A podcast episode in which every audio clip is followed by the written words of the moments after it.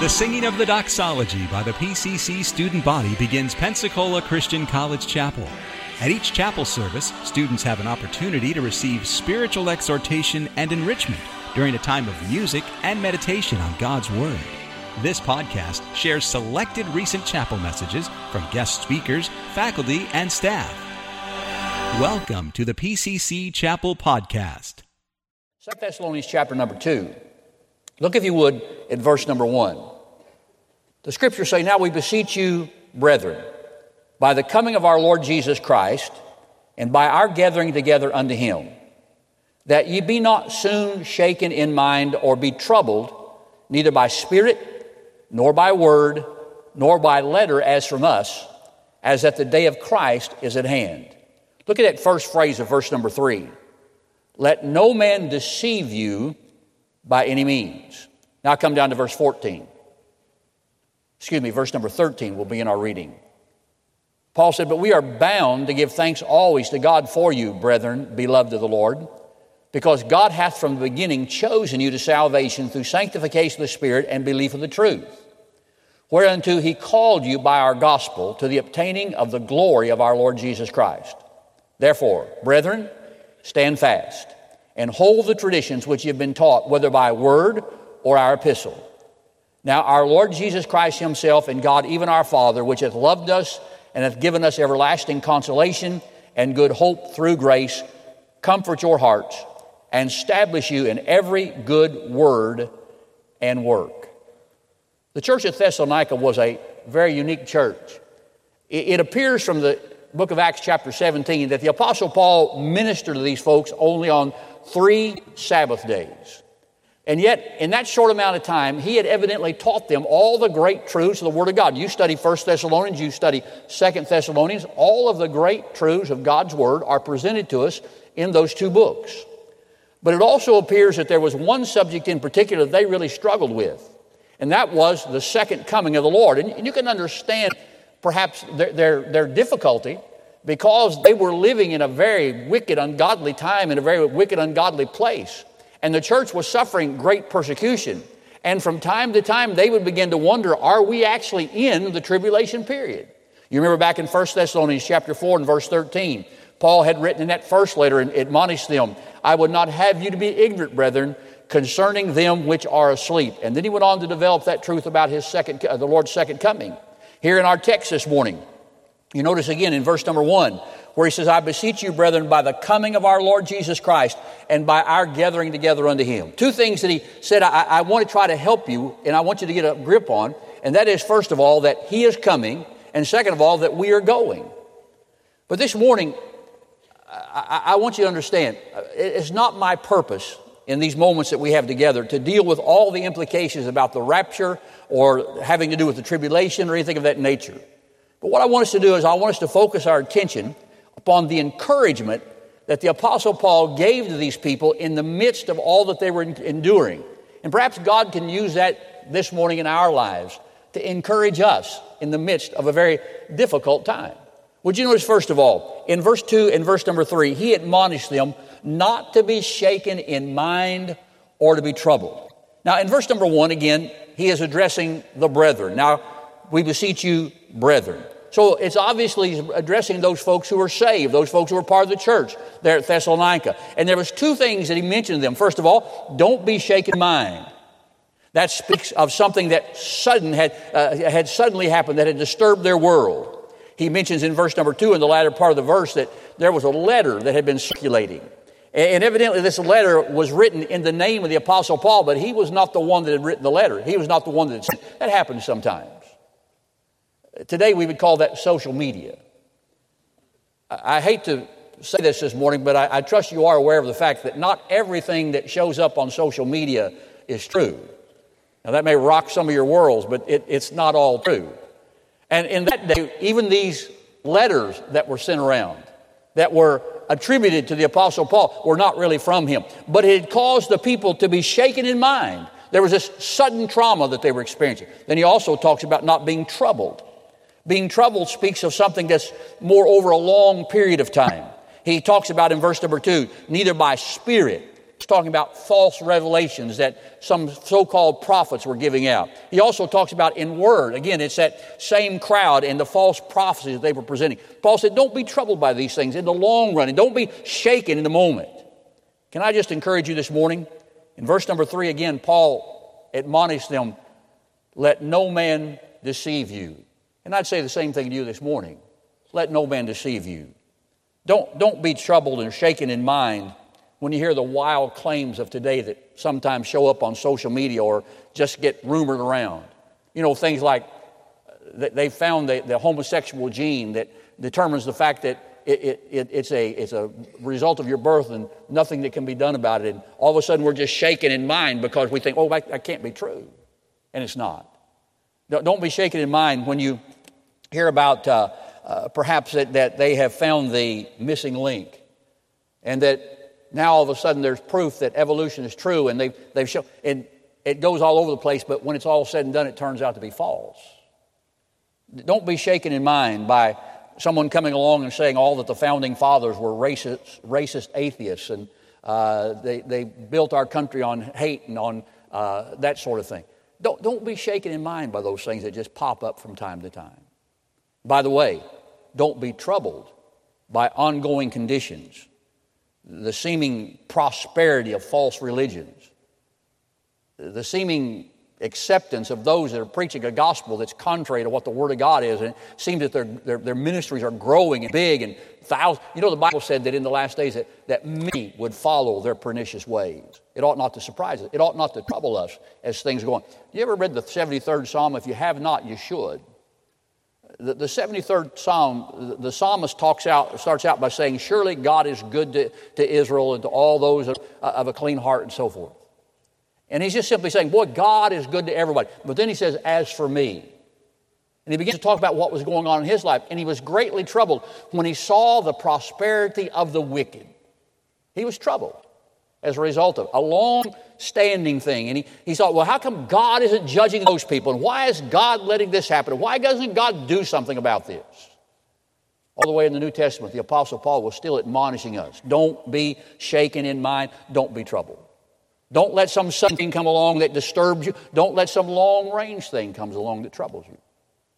But rather, he goes on to admonish us later in, this, in the chapter, verse uh, 13 and verse 14, that we ought to be thankful. Don't be troubled. Don't be shaken in mind, but be thankful. First of all, in verse 13, he reminds us that we ought to be thankful for our salvation. Now, in verse number 12, he had talked about those who believed not the truth. And he made the comment, they're going to be damned. They're going to be condemned. They're going to be separated from God. But in verse 13, he said, But we are bound to give thanks always to God for you, brethren, beloved of the Lord. Paul said, Don't be shaken in mind, but be in, or troubled, but be thankful for your salvation. You know, we're saved today not just because God loves us. The Bible teaches us that, that God so loved the world. But we're saved today because from the very beginning, He has chosen to save those who, under the conviction of the Holy Spirit of God and the belief of the truth, have become His child. And that's how anyone is saved today by the convicting power of the Holy Spirit that teaches us we are sinners. Do you remember that Jesus, when he was talking about when the Comforter has come, he said he's going to reprove the world of sin, of righteousness, and of judgment. And then when he went back to qualify those phrases, he said this of sin because they believe not on me. If we were to do a survey this morning around the congregation and say, what, what, do, what do you think is the, is the greatest sin that man can be capable of? I suppose there would be a lot of things that would pop into our mind man's inhumanity to man, man's mistreatment of children, so many things that come into our mind, the greatest crime that man can be guilty of. And yet you realize that the, the crime that the Holy Spirit of God convicts us of is the greatest crime of the ages, and that is unbelief. Unbelief.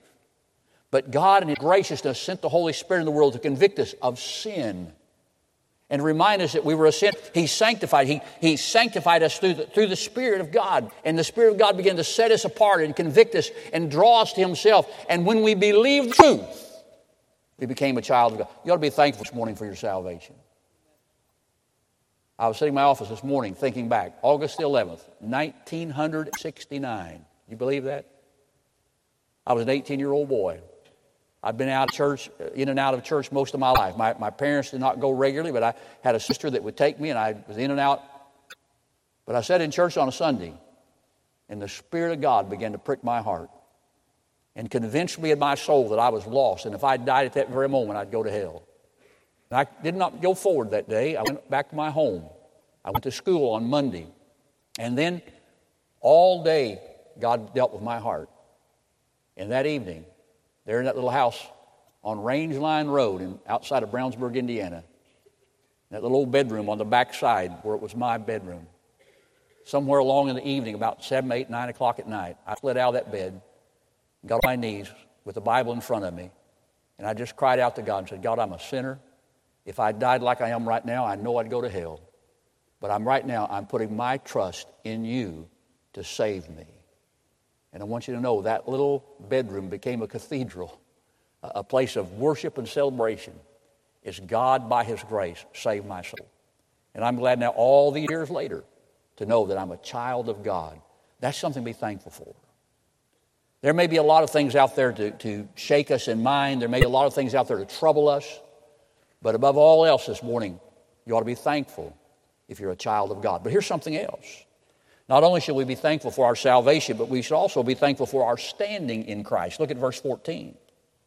He said, Whereunto he called you by our gospel to the obtaining of the glory of our Lord Jesus Christ. As a child of God, we have been called to obtain the glory of Jesus Christ. Now, folks, that's security. We don't have time today to walk through the Bible and talk about all that we have in Christ. The book of Ephesians teaches us that we are seated in heavenly places in Christ. You understand that in the mind of God, in the eternal mind of an eternal God, that when you are a child of God, as far as He's concerned, you're already there. You're already seated there. That's security. The Bible says that no man can pluck us out of His hands. That's security. And thank the Lord this morning for the truth that we have obtained the glory of our. The Bible teaches us that we are heirs and joint heirs with Jesus Christ. And the glory that, not that we become gods, but we share in that inheritance and we share in that glory that will be His because we are His child. That's something to be thankful for. That's something to praise the Lord for. Don't be shaken in mind or be troubled, but rather be thankful. Let me give you something else to think about. In verse number 15, he teaches that we ought to stand fast. Not only should we not be shaken in mind or be troubled and be thankful, but we also should stand fast. Look at verse 15. He said, Therefore, brethren, stand fast and hold the traditions which you've been taught, whether by word or epistle. Therefore, reminds us it's based upon what we've been taught up to this point. What we've been taught about false teachers, about the second coming, and about the wonderful salvation they have in the Lord Jesus Christ. Brethren, stand fast. To stand fast means to not move away from the truth of the gospel. Stand guard like a sentry on the wall. We must not be moved by the wiles of Satan or the praises of men. We need to stand where the gospel has taught us to stand. History records for us that when Washington crossed the Delaware during the Revolutionary War, the Battle of Trenton took place. And we know it was a great victory for the Continental Army, and it was really the, the, the beginning of the, of the, uh, the, the victory that, that the, the colonies experienced in that conflict. But it was accomplished because the Hessian troops did not take serious the threat of the American attack. They didn't think there was any way that they could cross the Delaware. They didn't think there was any way that they could get to them. And so they really didn't post any guards. They weren't expecting an attack. They never imagined it could happen. And as a result, the colonials were able to surprise them and to defeat them, even though there were overwhelming numbers that were against them. They won the battle that night. Why? Because they did not stand fast. Can I just remind you that in light of all uh, that we have that makes us a child of God and gives us that strength and gives us that power and gives us what we need, sometimes you and I are overwhelmed because we don't stand fast. We don't stand fast. I want to ask you to take your, uh, just a moment and direct your attention there in that 15th verse when he talks about the traditions which you've been taught. Some might read that and become concerned and thinking, well, is, is the Apostle Paul saying that the traditions of men, uh, that's what we ought to be adhering to? Well, let me give you something that Warren Wiersbe said about that. Wiersbe said, when Paul used the word traditions, he was not referring to man made religious ideas that are based on the Word of God, that are not based on the Word of God, excuse me. Our Lord rejected man's religious traditions in Mark chapter 7. Paul warned against them in Colossians chapter 2. It is sad today to see religious people argue over man's traditions and at the same time reject the simple truth of the Word of God. The word tradition simply means that which is handed down from one person to another. The truth of the gospel began as an oral message proclaimed by Christ and the apostles. But later, this truth was written down by the inspiration of the Holy Spirit and it became holy scripture. 2 Timothy chapter 3 and 2 Peter chapter 2. God's truth was not invented by men. It was handed down from God to men. And each generation of believers had guarded this truth and passed it on to others. 2 Timothy chapter 2 and verse number 2. So again, you understand that when we stand fast, and it talks about the tradition, it's not simply talking about what men have always done, it's talking about the truth that God has given to us. And so here again, don't be shaken in mind or troubled, regardless of what's going on around us. Be thankful. Be thankful that you're saved. Be thankful for the security that you have in Christ, for the glory that you have in Christ. And stand fast. Did I give you one other thing? Look at verse 16 in the first part of verse 17 he admonishes us to be comforted. He says in verse 16, Now our Lord Jesus Christ himself and God, even our Father, which hath loved us and hath given us everlasting consolation and good hope through grace, comfort your hearts. These verses are a prayer of Paul for this church. He wanted them to be comforted by the fact that Jesus was their Lord and God was their Father and by the fact that their consolation is an everlasting consolation, and that their hope is through grace. Would God this morning, you and I might take that same admonition? I, I trust this morning that each one of you sitting in this room can honestly say from the depths of your heart that Jesus is your Lord and that God is your Father. And when that's true, we have that everlasting constant, regardless of what's going on around us. You know, sometimes as a child of God, we just need to take a moment and just evaluate what it is that God has done for us and remind ourselves who we are because of Christ. My value is not because I'm a preacher, my value is not because I'm whoever I might be, but my value is because I'm a child of God. I belong to Him. He's my Lord, He's my God, He's my Father. I, I'm very thankful for the human heritage that I have. I've talked about this before. My grandfather on my mother's side was a circuit riding preacher through the hills of, of uh, southeastern Kentucky for more than 50 years. In the early days of his ministry, he literally rode horseback from church to church and preached the gospel. I'm thankful for that. I'm thankful for my father. Was a godly man, loved the Lord, served him faithfully. I'm thankful for what the Lord has given to me. But you understand, some of you do not share that. I, I realize that. Some of you not to share that kind of heritage. You, can't sit and think back and, and, and rejoice in the heritage because it was not a godly heritage. But you do understand this morning, please, that that's not really the point. The point is that we have a godly heritage. We have a Savior who is our Lord, and we have a, fa- a God who is our Father. And we can take great comfort in knowing that what we have is an everlasting consolation because of who He is. And then I give you this. In verse number 17, he says, Not only comfort your hearts, but watch this last phrase and establish you in every good word and work. We need to be established. First of all, he says, in word. That's what we believe. We should make sure that what we believe is according, thus saith the Lord. All of our convictions, all of our standards should have their foundation in the Bible, God's Word. I, uh, years ago, back in the early part of the last century, and it makes you sound like you're ancient when you can say the last century. But in the earlier part of the last century, among some of the churches down through the, the southeastern part of, of Kentucky and those, that part of the world, it was considered to be very important that ladies would wear their hair long and straight. Well, there started to be a fashion that developed where ladies were taking their hair and rolling it up and putting what we would call a bun. but what they called at that time a top knot. Well, there was a preacher in the area that did not like that. He did not approve of it at all. And he preached one Sunday to his church from the book of Matthew, chapter 24. If you have your Bibles, I want you to see this very important portion of Scripture. In Matthew chapter 24, in verse number 17, the Lord Jesus is giving it admonition to the disciples about the last days and what's going to be going on. And he says in verse 17, Let him which is on the housetop not come down to take anything out of his house. He took verse 17 and he came up with this phrase right in the middle of it Top not, come down. And that was his text to admonish the women to top not, come down. Well, that's not exactly rightly dividing the word of truth, is it? And let's be honest, sometimes we come up with some things just about as out in left field.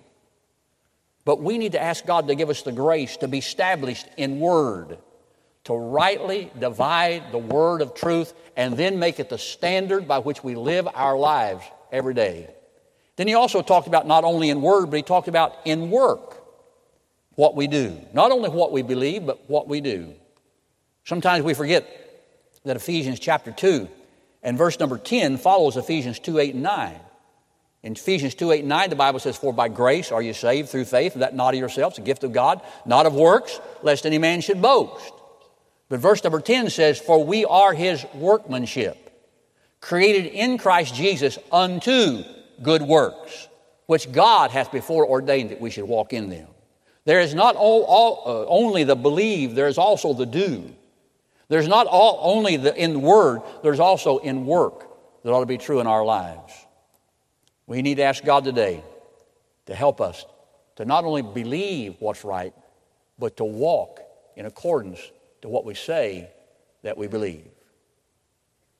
Paul said, Don't be shaken in mind or be troubled. Yeah, there's things going on. There, there's things that just suddenly come up. Someone comes up with some wild idea. And then there are those things that are just long standing where we're constantly looking around and seeing the things of the world and the way. Paul said, Don't be shaken or troubled by those things, but be thankful. Be thankful for your salvation. Be thankful for your standing, for what God has done in your life. And by the way, don't only, not only should you be thankful, but also stand fast and be comforted and be established in word and in work. And when that's true in our lives, it'll help us that we won't get off track, but we'll stay right where God wants us to be. And in the midst of all that goes on around us, of all the heresy that's taught, with all the weirdness that's going on in the world, in the midst of it all, we can know the peace of God that passeth understanding. You've been listening to a message from Pensacola Christian College Chapel. You're welcome to pass this sermon along to others please don't charge for it or alter it without written permission from Pensacola Christian College. For additional information about PCC, visit us online at pcci.edu.